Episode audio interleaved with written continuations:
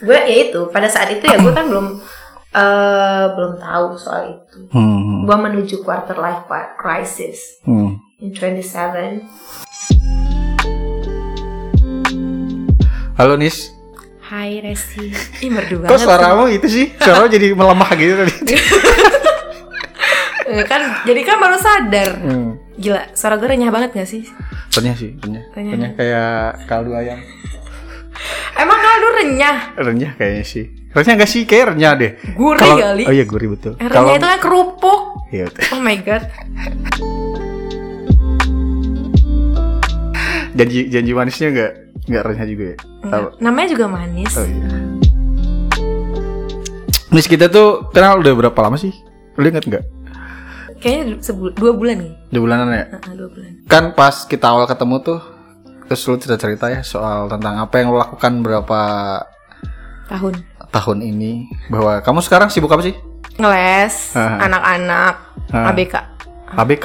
ABK itu apa sih? Anak berkebutuhan khusus. Oh iya. Children with special needs. Itu banyak ya di Jogja? Banyak sih, banyak banget. Cuma ya kurang ini aja sih. Kadang kurang aware untuk hal, misalnya kayak anak-anak yang ADHD dan lain-lainnya tuh mungkin masih belum common ya kalau di sini. Kayak autis gitu, kayak gak, belum terlalu common gitu. Ah, ya. Kalau untuk di Jogja sendiri ya, gue ngerasa tuh kayak kalau kan gue dulu di Jakarta kan. Kalau di Jakarta tuh kan banyak tuh klinik-klinik tumbuh kembang, terapi kayak gitu buat anak-anak. Kalau di Jogja itu terapinya tuh pelarinya tuh pasti ke medis. Oh ke medis ya? Jadi kayak ke okupasi gitu. Berarti melakukan treatment. Ya. Yang kamu lakukan adalah? Kalau aku kan aku biasanya pendidikan, jadi lebih ke perilakunya, attitude-nya kayak gitu. Makanya kita kayak menjembatani gitu loh, kayak terapi tuh menjembatani. Gini loh, kalau kamu marah itu nggak, misalnya contoh ya, misalnya kamu marah itu nggak ngantuk-ngantukin kepala ke dinding. Marah itu teriak boleh, menangis boleh, it's okay gitu. But the moment that you hit your head, itu salah, it's wrong kayak gitu. Nah itu kita kayak bikin dia sadar kalau marah ketika kalau rasa perasaanku kayak gini, ngeluarinnya tuh kayak gini. Nah, gitu. Ya.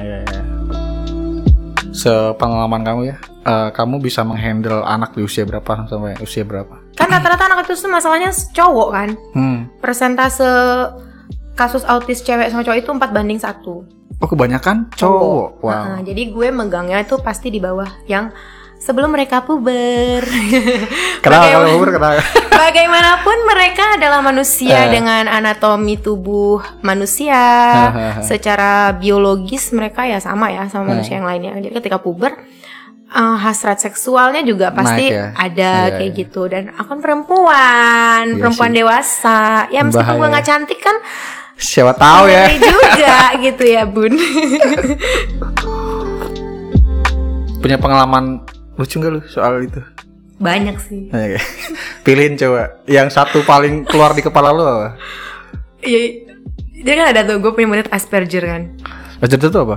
Salah satu bagian dari autisme. Okay. Tapi dia masih yang paling ringan banget. Oh maksudnya masih bisa lah diatur. Masih bisa gitu kan.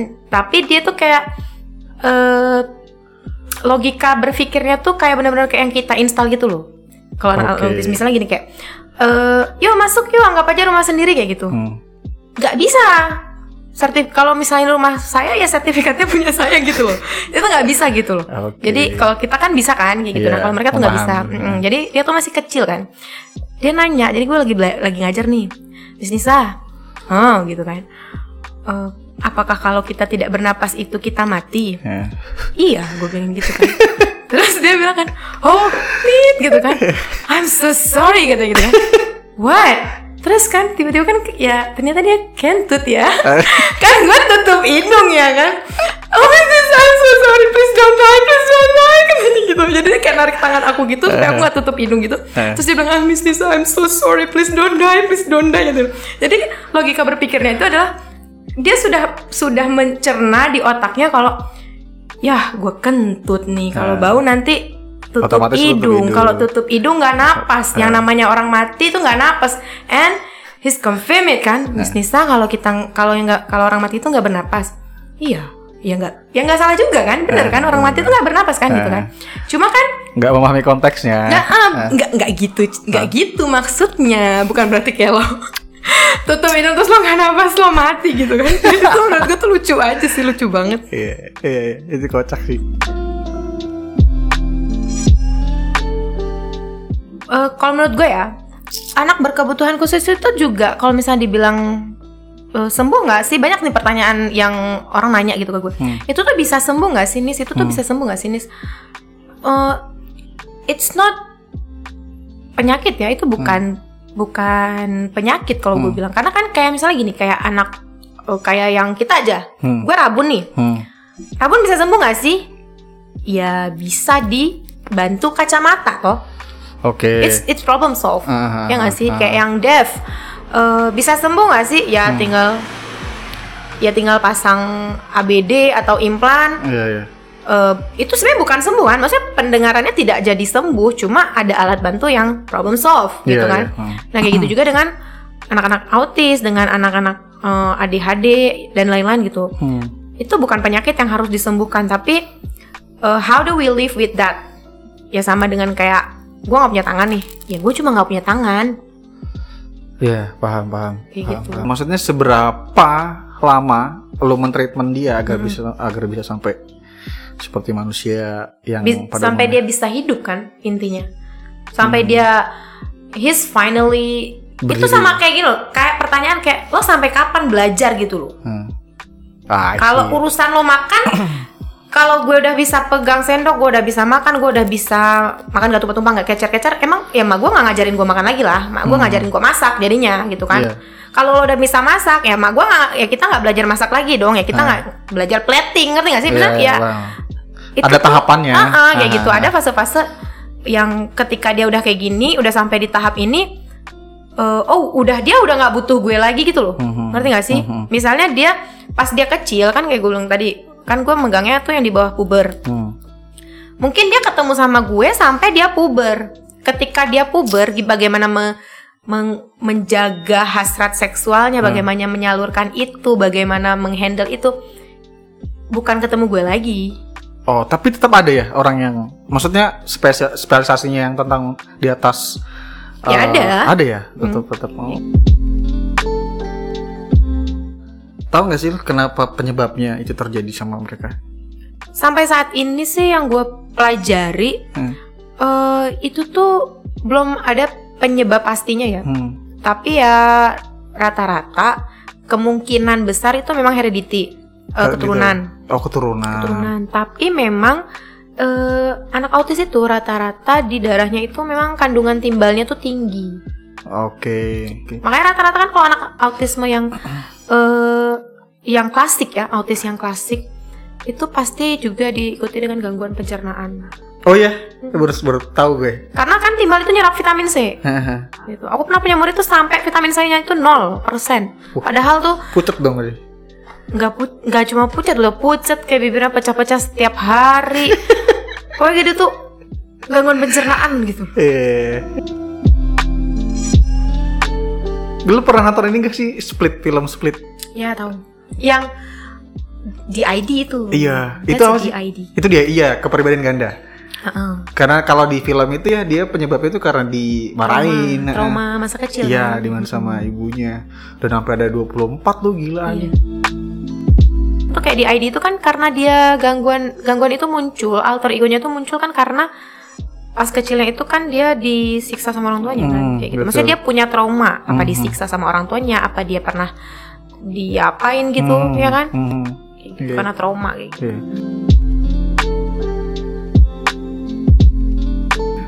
Tapi yang lucunya kayaknya dewasa ini gitu, sekarang ini tuh kayaknya makin banyak ya orang-orang yang, gue nggak tahu ya sudut pandang lo, tapi kalau menurut gue kayak banyak orang yang kayak semacam mengukuhkan dirinya bahwa dia tuh terkena gangguan mental loh.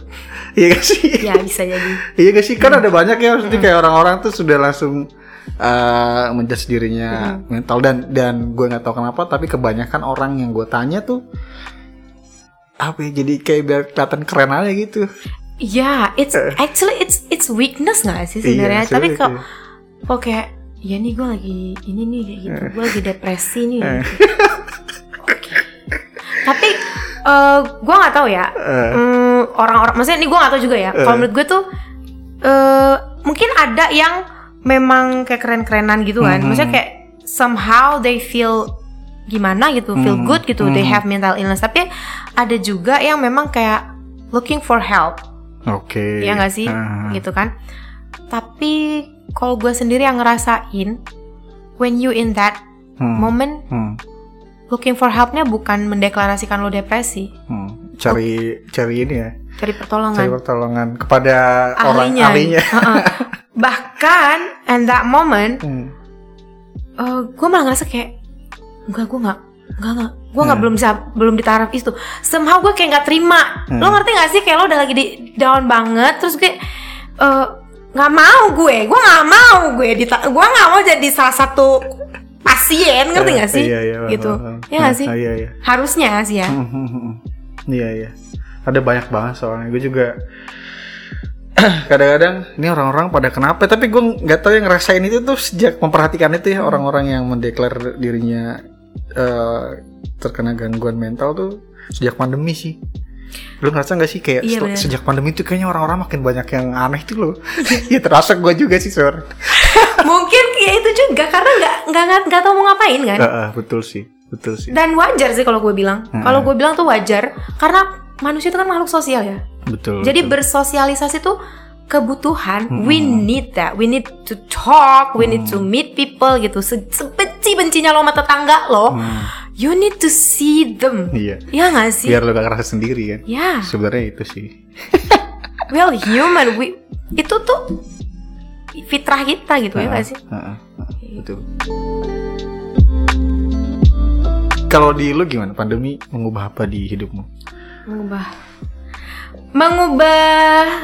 Mengubah sudut pandang gue sih benar-benar. Soal apa? Soal bersyukur. Enak. Sumpah. Iya. Tapi yang kedua ya, gelombang yang kedua, ya kan? Yang kedua tuh yang baru-baru, yang baru-baru banget, yang gelombang kedua. There's a moment, gue tuh kayak temen gue, kan gue dulu di Jakarta, jadi kayak istri grup HP gue tuh sebenarnya temen-temen gue di Jakarta gitu, ya kan? Info gue tuh lebih banyak update yang di Jakarta daripada yang di sini gitu kan. Terus kan kayak tiap hari tuh berita bapak kami, ibu kami, kakak kami, adik kami gitu kan, berpulang kayak gitu. Gue sampai it's really really annoying me gitu kan. Gue sampai gak mau lihat grup. Terus tiba-tiba kayak teman gue di Lampung telepon gue, Kanisa apa kabar? Baik deh gitu kan. Kenapa ya kayak gitu kan? Gue gak apa-apa aja, cuma check you out gitu kan. Oh okay, I'm fine kayak gitu. How are you? Bla bla bla basa-basi gitu kan. Udah alhamdulillah. Udah tuh. Terus 2 hari kemudian dia nelpon gue lagi. Kanisa di Jogja gimana? Keluarga gimana? Gitu kan. Mungkin dia juga efek dia ngeliat berita gitu kan. Gue kan suzon ya bu, maksudnya kayak kenapa dah gue bilangin gitu kan, khawatir emang maksudnya kan gue naik apa dia butuh bantuan gitu, apa pinjam duit gitu. Anjing. Enggak, maksud dia bukan teman dekat gue gitu loh Res. Dia tuh bukan teman yang dekat banget, gue maksud gue cuma tahu dia iya gue dekat sering diskusi, cuma kayak enggak, bukan seseorang yang akan gue pikirkan ketika gue kritis gitu ibaratnya kan gitu. Terus dia nelfon gue lagi 2 hari kemudian, dia kayak nanya lagi kabar gue gitu kan. Terus kan gue nanya kan, ngapa dasar gue bilang kayak gitu kan, lo gak apa-apa kan, maksudnya gue, dia gak apa-apa gitu, apa dia butuh bantuan, kenapa deh lo butuh bantuan, gue bilang kayak gitu kan. Enggak apa-apa katanya gitu, di Jogja gimana PPKM. Terus dia mungkin ngeliat waktu itu gue pernah update status yang gue tuh kayak mau ke kota, tapi itu jalannya ditutup banyak dan tuh sepi banget kan. Jogja tuh baik-baik aja katanya tuh, Kanisa masih kerja, masih gue bilangin kayak gitu. Oh alhamdulillah katanya gitu kan. Lu kenapa dah? Gue bilang gitu kan. Lu sakit ya? Aku gituin kan. Enggak kok, aku baik-baik aja katanya gitu. Di Lampung gimana? Baik-baik aja katanya. Oh lu kenapa lu pinjam duit? Gue bilang kayak gitu kan. Maksud gue nggak bisa berbasa-basi kan Res. Jadi kayak langsung aja gitu. Enggak kak, sumpah aku tuh nggak kenapa-kenapa. Terus kenapa kok sering banget telepon nanyain kabar gue gitu kan? No, I just want to check you out katanya gitu kan. Gue tuh dalam bulan ini, gue tuh udah kehilangan 3 orang yang gue kenal, katanya kayak gitu. Itu tuh bener-bener kayak, wow, teng banget loh, sumpah. Gue tuh dalam 1 bulan ini gue kehilangan 3 orang yang gue kenal, temen gue, meskipun dia nggak deket-deket banget sama gue. So akhir-akhir ini gue suka ngecek aja teman-teman gue yang ada di HP gue, sekedar kalau misal gue ngelihat story lo, ya gue nanyain kabar lo katanya gitu kan. Iya sih. Iya. Itu kayak damn. Iya gak sih? Iya. Sekarang tuh jadi ucapan gimana sehat gitu tuh kayak it's jadi really mean ya gak sih? Iya, penting banget ya kayaknya. Yeah, iya. It's really mean. Are you okay? Kalau dulu kan apa kabar lo? Itu kan sebenarnya gue biasa aja, basa-basi. Kalau sekarang tuh bener-bener kayak ditanya orang, Nisa sehat? Anjir. Yeah, I'm really good gitu. Gila ya, gue hidup di sini itu tuh kayak gue sendiri.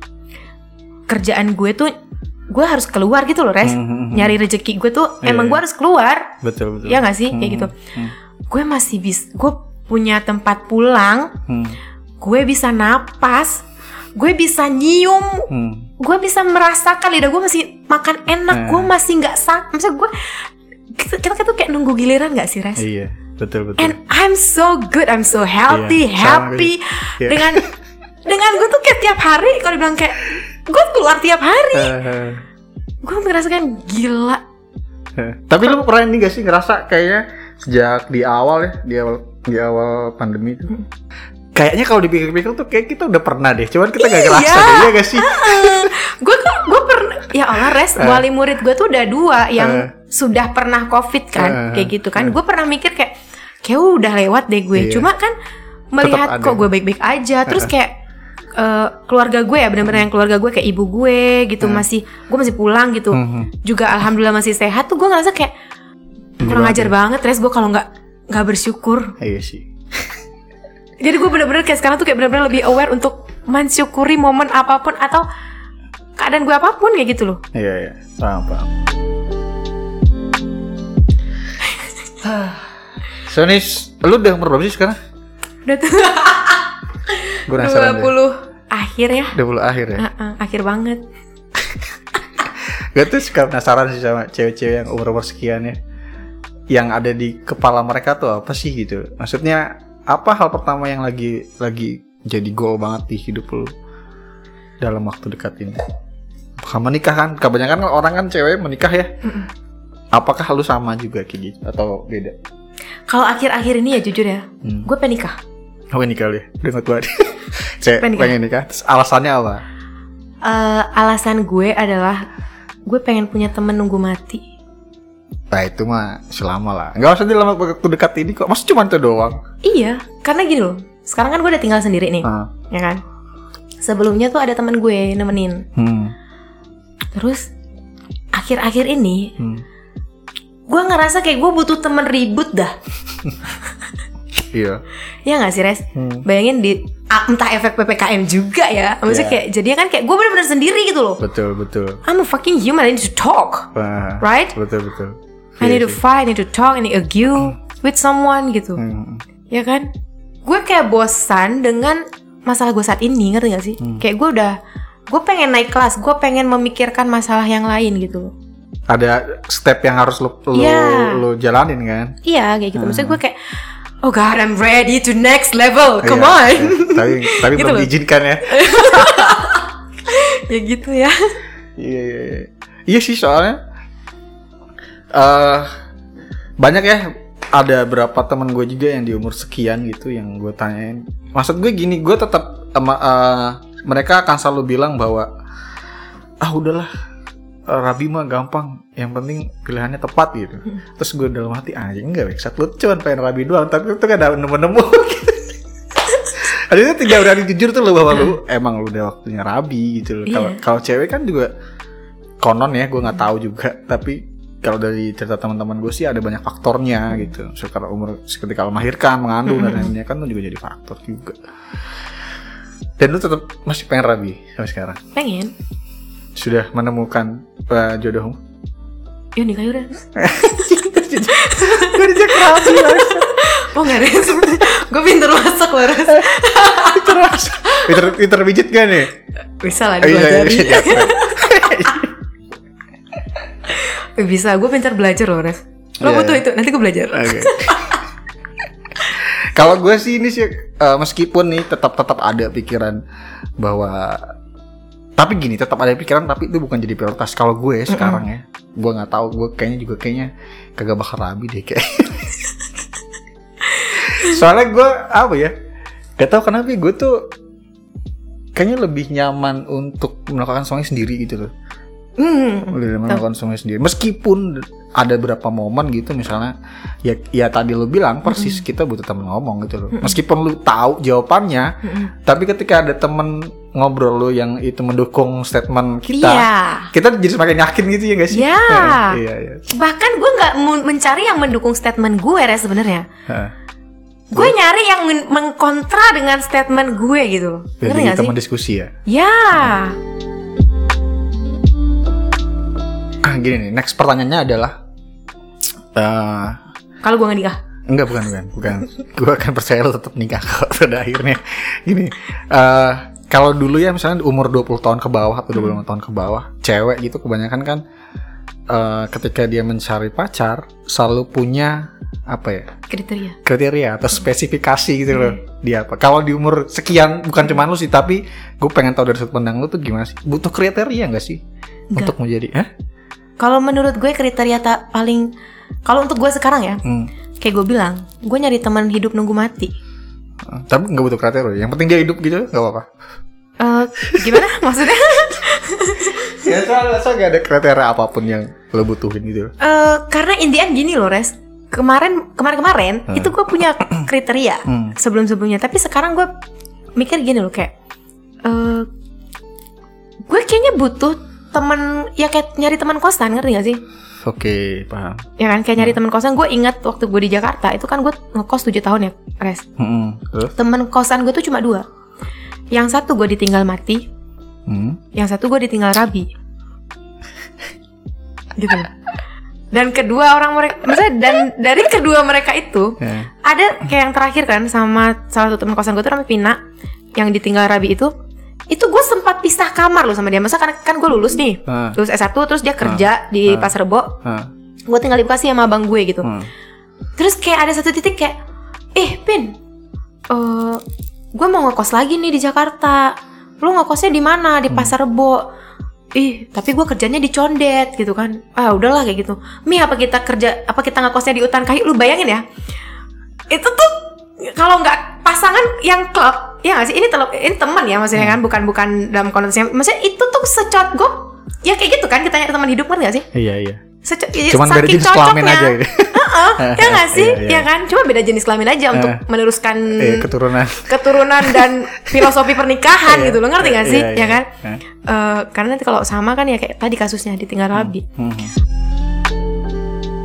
In the end tuh. Yang kita butuh tuh ya memang yang melengkapi sih, gitu. Iya, paham. Intinya gue semua kriteria yang ada itu akan hancur dengan ya dia cocok nggak sih kira-kira jadi teman ngekos gue seumur hidup, siapa duluan yang mati nih gitu. Iya nggak sih? Iya. Iya. Ya kan? Iya sih, itu sih. Kayaknya emang apa ya pepatah lama tuh masih berlaku itu loh. Bahwa lu tuh gak butuh cari yang secara fisik ganteng atau cakep gitu, tapi yang penting dia enak aja diajak ngobrol gitu. Sebab pada dasarnya manusia tuh emang butuh ngobrol sih. Ya, apalagi kan gue pernah baca ya, misalnya kayak kebutuhan ngobrol perempuan tuh emang lebih banyak kan daripada laki-laki. Oh iya betul sih. Ya kan? Sebagai wanita di umur sekian hanya itu ya yang maksudnya prioritas utama lu itu? Atau udah hal lain? Kalau itu kan maunya gue ya. Tapi ya as a human I also plan if I'm not married gitu kan. Karena gue juga kayak I rather not married than married the wrong person dong. Ya kan? Ya gue menyiapkan lah untuk masa tua gue. Kalau gue harus jadi nenek-nenek sendiri, gue mau jadi nenek kece gitu. Nenek kece apa tuh? Ya nenek-nenek yang kece gitu, yang kece. Bebas secara finansial, keren, fit, asik gitu loh. Ngerti gak sih maksud gue? Iya, paham. You know what I mean? That's why I work so hard. Ya gak sih? Ya gitu. Anjir. Jadi ketika keponakan-ponakan gue yang dateng gitu kan, Danisa, yo what's up ma bro. Pakai kacamata itu swag. Yo. Nah, mana mal-mana nih hari ini. Tapi lo ada ini gak sih batasan umur gitu? Enggak sih. Enggak ya. Lu tetap edit flow aja, tapi tetap ya tujuan lu itu seperti gitu. Ibaratnya lo ya, gue pengen nikah. Ya enggak sih? Cuma kan kayak ya itu kapan dikasih Tuhan. Iya. Kalau misalnya ditanya, ya makanya lu tuh jangan milih-milih. Ya mohon maaf ya. Gue milih baju aja lama gitu, belum milih laki gitu loh. Ya kan? Yang habis-habis seumur hidup ya. Iya. Ya gak sih? Terus kayak gue kesel banget kalau misalnya bilang kayak, kamu tuh pemilih banget. Ya wajar ya. Itu tuh kayak ini nih teman gue nemenin gue sampai mati gitu loh. Lingkungan tuh juga ngaruh ya, bro. Ngaruh banget. Maksudnya jadi mau nggak mau ya, walaupun kita tidak peduli, udah tetap ngaruh. Ya, yeah, it is. Ih, gue ngaruh. Nyokap gue loh, kan gue jadi curhat. Kan di Jogja, kalau di Jogja tuh gini loh, masih nggak terlalu gimana ya perkara perabian itu, maksudnya kayak belum kayak udah gitu loh, nggak terlalu gimana banget gitu loh. Nyokap gue, physically she's moved here, right? Tapi mentally dia kan punya grup teman-temannya di Aceh sana kan. Jadi by the way nyokap gue kan baru pindah ke sini tuh 2016. Oke. Ya kan? Tinggal sama lo sekarang atau beda? Beda rumah. Okay. Ya kan, tapi di Jogja juga gitu kan. Terus? Nah, dia masih punya teman-teman lingkungannya dulu di Aceh kan. Kan gue dulu dari Aceh. Setiap kali ada berita pernikahan, tengoklah Dek. Anaknya. Gitu ya? Anaknya bapak ini. Dia tuh kan bukannya di bawah kamu.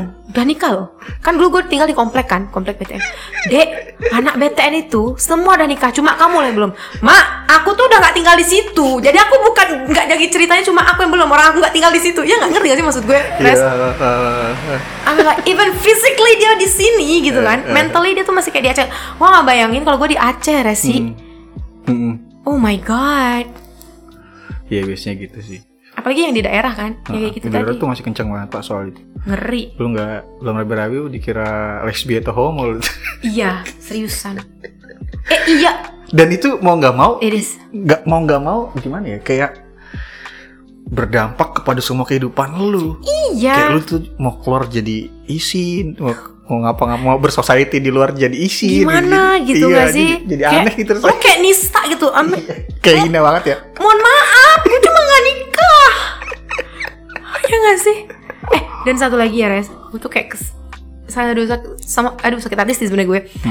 Gue tuh kayak dibandingin sama MBA. Iya. Anjing. Ma, can you grateful that your daughter tidak melakukan itu menjaga dirinya sebagai wanita muslimah? Gue bilang gitu. You compare with someone that married because of that things, gue bilangin kayak gitu kan. Oh my, gue udah nggak paham lagi yang mana sih yang harus disyukuri, apa gue nitip benih juga gitu ya, maksudnya apa gue menjebak aja sekalian gitu ya, maksudnya why do I iya nggak sih ya, standar nikah itu sudah di atas dan udah standar baik gitu loh. Iya paham ya kan, itu kayak gue bilang kayak gue belum nikah tuh nista sekali, lebih baik lo nikah meskipun lo nikahnya beneran bibit duluan gitu loh. Ya nggak sih Res? Iya paham. So terus Nis, apa next move selanjutnya? Besok mau melakukan apa untuk kedepannya? Masih tetap demikian kah? Apa menunggu PPKM selesai atau kamu mau ngapain? Ada beberapa agenda yang pengen gue kerjain. Tapi ya mulai dicicil lah dari sekarang. Ya itu sih paling, sama nunggu mati aja. Dan nunggu jodoh ya? Nunggu jodoh. Yores! Ayo gue di waktu radio ya. Iya lah, nanti kalau gak cocok kan tinggal cerai. Iya betul sih. Ini aja apa, dikasiri. Nanti kalau cocok gimana, kalau enak Lanjut ke pengadilan. Kayak gitu Nis. Makasih loh Nis, sudah main kesini. Thank you juga sudah mendengarkan cerita gue yang tidak berlandasan dan berfaedah ini. Iya. Kalau gue tuh suka sharing-sharing kayak gini. Sukses buat apapun yang akan kerjakan nanti. Bismillah, insyaallah. Makasih Nisa.